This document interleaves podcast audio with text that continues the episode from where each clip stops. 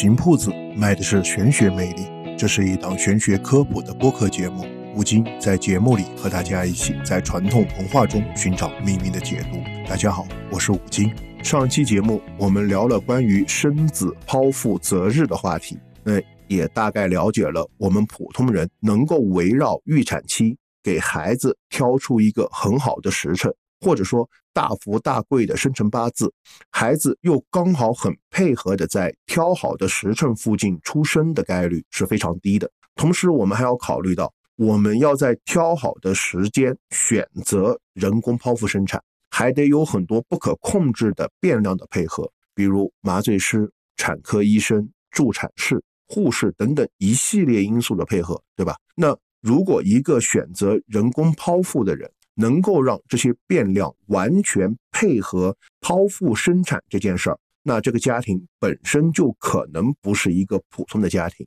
在这个家庭出生的孩子，无论是自然生产的八字，还是择日剖腹的八字，他的起点可能就不会很低。那对于我们普通家庭来说呢，是很难对医生这些变量做到完全控制的。即使很。凑巧的孩子也在一个相对比较好的时辰出生了，或者说跟上一个家庭的孩子一样是在同一个时间出生的，那就面临着一个问题：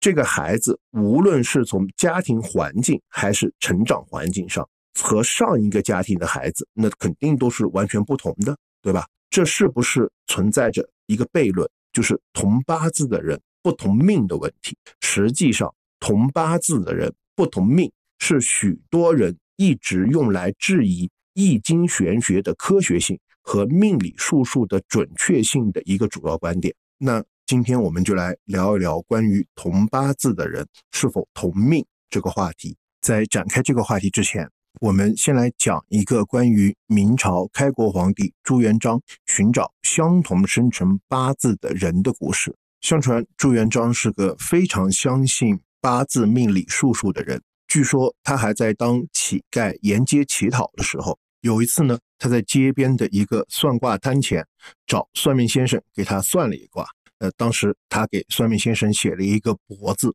就是上面是一个白色的“白”，下面是一个毛巾的“巾”的那个“帛”字，就是衣帛的“帛”。那算命先生一看朱元璋写的字，脸色大变，啊，立马就给朱元璋跪下磕了个头。朱元璋赶紧就将算命先生扶了起来，请算命先生如实相告。然后算命先生就告诉他，日后他必定前途无量，未登九五，就是我们说的九五至尊嘛，就一定是一个至尊之人。后来朱元璋果然就当上了皇帝啊！特别是朱元璋得到了刘伯温的辅助以后，那我们都知道。刘伯温是中国历史上非常有名的一个术数大家，他对于中国易学术数的发展是做出了卓越的贡献。就他写过我们占卜术数中六爻纳甲的核心著作，叫《黄金册》，然后一直是被学习研究六爻的人是奉为圭臬。然后给我们八字命理的经典古籍《滴天髓》是做过注，创制了与。推背图齐名的国运预测叫烧饼歌，然后也是我们传统绝学三式六任神客中的高手。而在我们的术数中，绝大多数的经典古籍当中都能看到刘伯温的影子。那当时刘伯温就告诉朱元璋说，每个人的命运都是被定好的，人出生啼哭的那一刻，生辰八字就已经定下了，而这个人这辈子的命运也就注定了。所以朱元璋是天定的真命天子。朱元璋当了皇帝以后呢，非常担心天下有和他相同生辰八字的人，他可以当皇帝，那和他相同生辰八字的人也可能去当皇帝，对吧？那这个人就可能会取代他的位置。于是他就下令全国各个州县查找与他相同生辰八字的人，结果在浙江的慈溪县就果真找到了这么一个人。然后朱元璋呢，一开始是打算把这个人砍头以绝后患，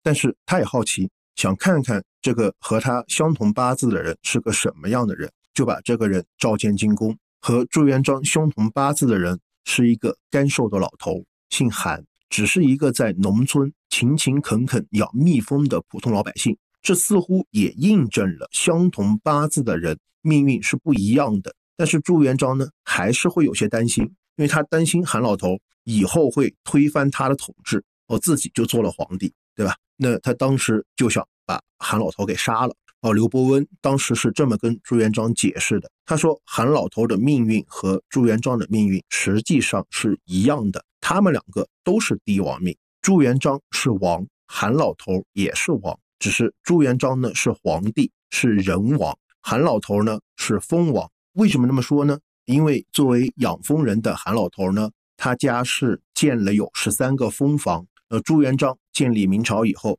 在全国设置了十三个布政使司，也就是十三个省。韩老头呢，他的蜂房里面放置了八百多个蜂箱。呃，全国十三个省里边有八百多个州县。韩老头呢，一共养了三千多万只蜜蜂。当时大明朝治下一共有三千多万人口，就两个数字是完全吻合的。那朱元璋一听刘伯温的解释，不仅没有杀了韩老头，还赏赐了他许多东西。让他回家安享晚年。当然，也有许多人认为刘伯温的解释是非常牵强，并且认为八字相同但命运不同这件事儿是八字命理术数中先天就有的缺陷，也是命理术数不具备科学预测能力的有力证明。那我们看，就是在古代出生率也低，对吧？人口数量也少，那相同八字的人也就不会很多。但是我们放在现在的人口基数下来看，就据统计数据，就目前全国每小时出生约有两千多人。那么相同八字的人相比古代来说会更多，也就是说会有更高的概率出现更多的相同八字命运不同的命理。这是我们每一个学习研究传统易经玄学、八字命理术数的人永远。都无法回避和逃避的话题。首先呢，我们要厘清这么一个概念：什么样算生辰八字相同？呃，可能提到这个问题，就会有很多小伙伴马上就会嗤之以鼻。嗨，生辰八字相同，不就是同年同月同日同时出生的人吗？这句话放在古代也许是对的，但是放在现代来说是相当不准确的。我们都知道，所谓的生辰八字。是一个人出生的年月日时所形成的年柱、月柱、日柱、时柱四个天干、四个地支，共四柱八个字所组成的，对吧？那对于同年同月同日出生的人，决定他们八字相同或者不相同的最大变量，就是我们的时柱，也就是我们具体出生的时间。而我们要知道，在八字命理当中。时柱所采用的时间不是标准时间，而是真太阳时。那我们是怎么记录某一个地方的时刻的呢？就是地球围绕太阳公转所形成的黄道与地球自转所形成的赤道的黄赤交角的角度，也就是太阳在直射我们所在的地区的角度，是我们所在地区真实的太阳时间。太阳直射角度。或者说黄赤交角角度是由我们地球的经度所决定的，所以我们现代才按照不同的经度划分了不同的时区，又根据时区规定了一个标准时间。那所谓的标准时间，就是一个国家规定其首都或者某个地区所在的时区的时间为全国通用的时间，就像我们的北京时间一样。那古代因为不同区域的人。互相交往流动是比较少的，所以在古代是没有标准时间的。各地都按照自己所在地的日冕上所显示的时间来计时，也就是说，在古代其出生的时间就是他的真实八字。而现代中国通用的是北京时间，但是要知道，中国在地球上是横跨了五个时区，也就是在中国。同年同月同日，在同一个北京时间，不同地区出生的人，有可能他的时柱是不一样的，也就导致了其八字的不同。那我们都知道，地球经度每隔十五度就是一个小时的时差，也就是每度经度的时差大概是四分钟。按照我国古代的计时方法呢，是每个时辰有两个小时，也就是单数换时辰。假设一个在北京七点三十分出生的人，与他同北京时间经度往西超过百分之十的地方出生的人，两个人实际上的八字的时柱就不相同了。也就是说，在现在我们看起来，很多同年同月同日同时生的人，实际上他的八字是不相同的。我们中国呢，自古就有句古话，叫什么？叫一命二运三风水，对吧？那也就说明了，决定我们一个人一生的吉凶祸福和发展，不仅仅是我们的八字原局，而是命和运。所谓的命运呢，其中命也就是我们的八字原局，所谓的运呢，我个人理解是包含了两方面的意思。一方面是我们每个人日常的行为所种下的因和我们所承受的果的因果循环的相互作用；另一方面是我们每个人所经历的流年大运。所谓流年呢，就是每年天干地支五行循环相互作用所产生的能量气场。因为每年的五行呢都是相对固定的，所以流年对我们每个人的影响。都是一样的，但是影响我们运势的每个人的大运是相对不同的。我们每个人所经历的大运是根据我们出生月份，按照顺推或者逆推的方式排出来的。这样一说，可能很多小伙伴就会觉得，那相同的生辰八字的人，大运不也应该是一样的吗？而实际上，根据八字排盘的规则。我们男命和女命排大运的方式也是有所不同的，是按照阳年男命、阴年女命顺排，阴年男命、阳年女命逆排的方式，也就是出生年份的天干属性是阳属性的男生和出生年份天干属性是阴属性的女生的大运是按照他们出生月份的天干地支往前按顺序顺推的。那出生年份天干属性是阴属性的男生和出生年份的天干属性是阳属性的女生的大运是按照他们出生月份的天干地支往后按顺序逆推的。也就是说，相同生辰八字的人会因为性别不同而经历不同的大运，那自然也就决定了不同性别、同年同月同日同时出生的人，他们的命运实际上是不同的。我们玄学作为一个学科门类，其中的山一命相卜五个一级学科当中呢，命相卜是对一个人短期或者长期运势做出预测和判断的学问。相学当中的风水堪舆就是研究外部环境对我们运势的影响。我们之前几期也聊过。我们自身的运势是天地五行运转之气和我们自身五行运转之气相互作用、相互影响的结果，对吧？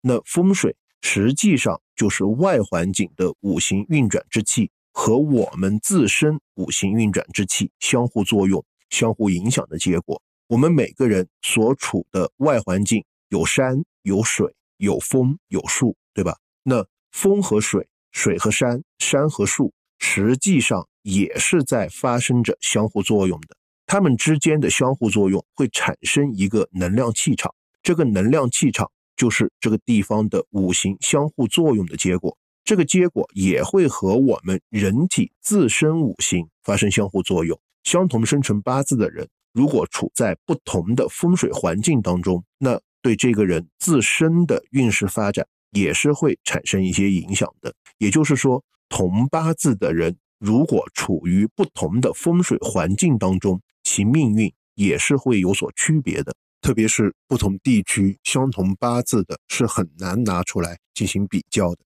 因为我们知道，富贵或者贫贱是一组相对比较词汇，而不是一组绝对词汇，对吧？也就是说，一个人是否富有，是在当时的社会环境下相比较出来的。那举个例子，比如一个身在上海、拥有五千万财富的家庭，能算是富裕家庭吗？可能在上海这个发达城市，只能算一个小康家庭，对吧？那如果这个拥有五百万财富的家庭是身处云南偏远山区的呢？我想这个家庭大概可以算那个地区的首富了吧，对吧？再比如一个在上海的和一个在云南偏远山区相同八字的两个人。他们的八字原局都是大富之命，那大富之命的这个人在上海可能资产要过亿了吧？但可能大富之命的这个人在云南偏远山区资产只需要百万，可能就是当地首富了。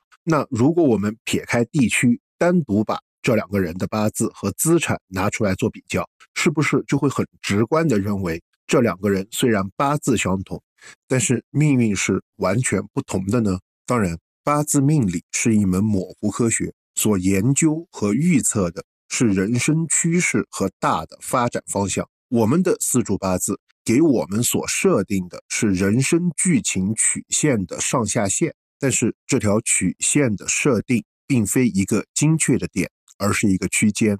在这个区间当中，我们的人生是达到这个曲线的上限还是下限，是包括了我们所处的区域环境、家庭环境和自我修炼等多个方面的因素。也就是说，相同生辰八字的人。他们的人生轨迹的区间和路径大多是趋同的，区别是所面对和遭遇的具体事情。那八字作为一门模糊科学，要精准的预测到具体的事情，几乎可以说是不可能的。你想，我们的四柱八字当中，一共就是四个天干，四个地支，共计八个字，对吧？算上地支藏的天干，顶多不超过二十个字。按照现在的社会平均寿命来说，我们大部分普通人都有七十岁左右的寿命，总共要度过两万五千多天。在这两万五千多天里，我们会经历多少事情？那用这二十个字的相互关系，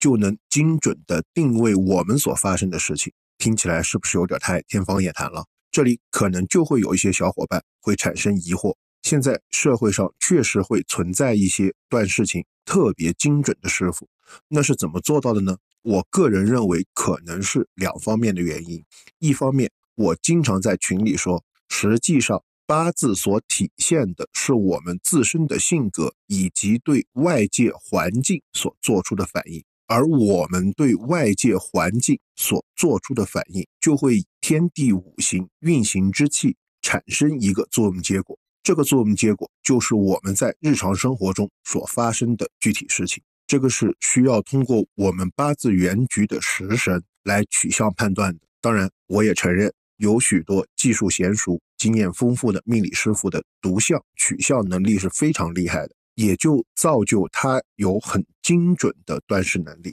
当然，这些师傅一定是命理界里凤毛麟角的存在。另一方面呢，我们普通人终其一生。所碰到的大类事件其实是有限的，并且可归纳的。那许多蒙派命理师靠蒙，怎么总能蒙对几个，对吧？玩的就是个概率。也有许多小伙伴会比较好奇，那双胞胎的命运轨迹是不是也是大致差不多呢？就全世界有许多科学家都对双胞胎的成长展开过长期的跟踪调查研究，目的是为了研究基因在决定。个人性格中到底起了多大作用？那我们知道，绝大多数的双胞胎都是拥有相同的八字，对吧？而许多的研究结论都指出，所跟踪调查研究的双胞胎，从生理活动，比如心率、血压，到智力，再到兴趣爱好，最后再到宗教信仰和人格品质，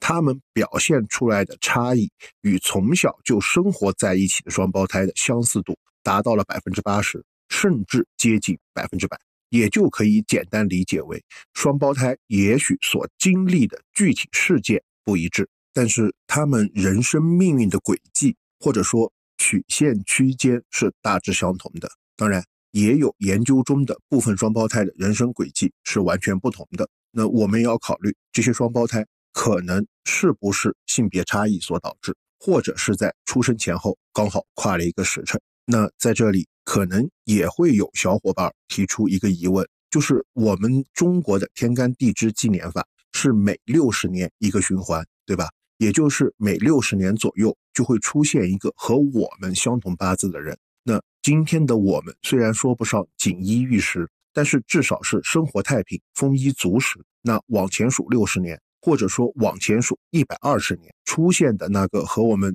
八字相同的人。别说能不能吃得饱、穿得暖，在那个战乱纷争的年代，可能早就英年早逝了。那这是不是也能说同八字是不同命的呢？首先，我们之前聊过，相同的八字是不能脱离社会环境和时代环境拿来横向比较的，对吧？其次呢，我们个人的命运除了受到我们自己八字和外部环境的影响之外，还有一个对我们个人命运最大的影响，就是国运，也就是国运是大于人运的。当国运不好的时候，我们每个人都会承受国运不好的不利影响。当然，如果一个富贵的八字在国运衰败的时候，他在当时可能要比同时期的其他人过得要好一点，但是绝对没有办法和现在国运昌盛时期一个不太好的八字人相比较。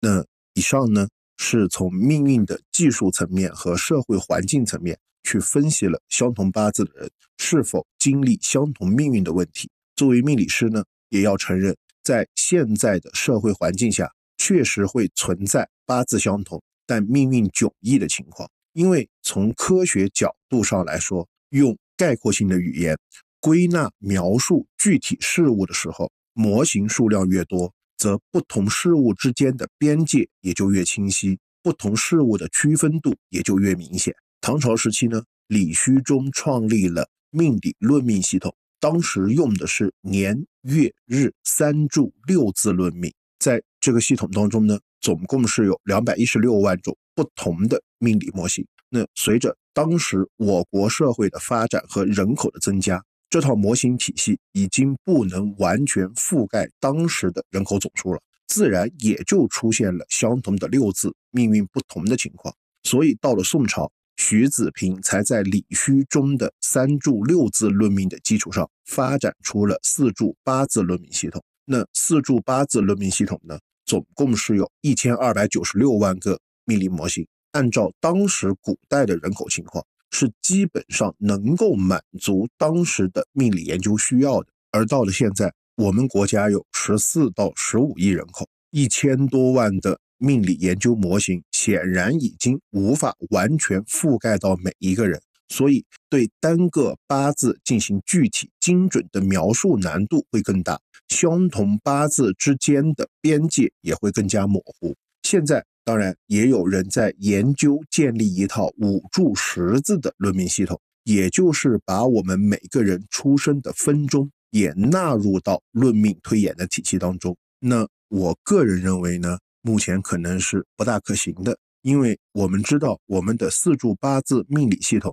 是建立在老古人天干地支阴阳五行循环的基础之上的，也就是我们是通过年月日时的天干地支相互作用来作为论命的计算依据。那在古代，我们的天干地支推演就只到时辰，并没有精准推演到分钟。也就是说，我们在古代的计时方式当中是不会按照分钟计时的，最小的计时单位是刻，也就是现在的半个小时。而刻并没有配置天干地支，也没有像我们常用的五鼠遁或者五虎遁这样子月食的五行推演办法，所以要建立以分钟为最小计数单位的命理预测系统，还缺乏一定的理论依据。那命理八字呢，是我们老古人建立的一套逻辑推演的科学体系，是一门模糊学科，是用于预测人生发展大方向和大趋势的科学工具。特别是在现在十几亿的人口基数中，仅仅拥有一千多万命理模型的系统，想要对具体事物做到完全精准和确定的推演描述，几乎是不可能的。所以我们要理性客观地看待这门传统的科学技术。那我们回归到上一期的话题，我们是不是真的就能通过挑一个黄道吉日，就给孩子一个大富大贵、一生无病无灾的八字呢？实际上也是不大可能，因为我们的八字只能决定我们人生曲线的发展区间，这个区间是有上限和下限，而我们自己才是决定我们人生。是在这个区间的上限运行，还是在下限运行的人，这就需要通过我们自己的修行、行善学习和给孩子良好的家庭教育才能够完成。而实际上，许多有师承的命理师傅，或者说有修为的命理师傅，是不会轻易给孩子进行剖腹择日。为什么呢？那我们下一期就聊一聊，为什么许多命理师傅从不开展剖腹择日这个业务。好的，那这一期的节目我们就到这里结束了，谢谢大家的收听，大家拜拜。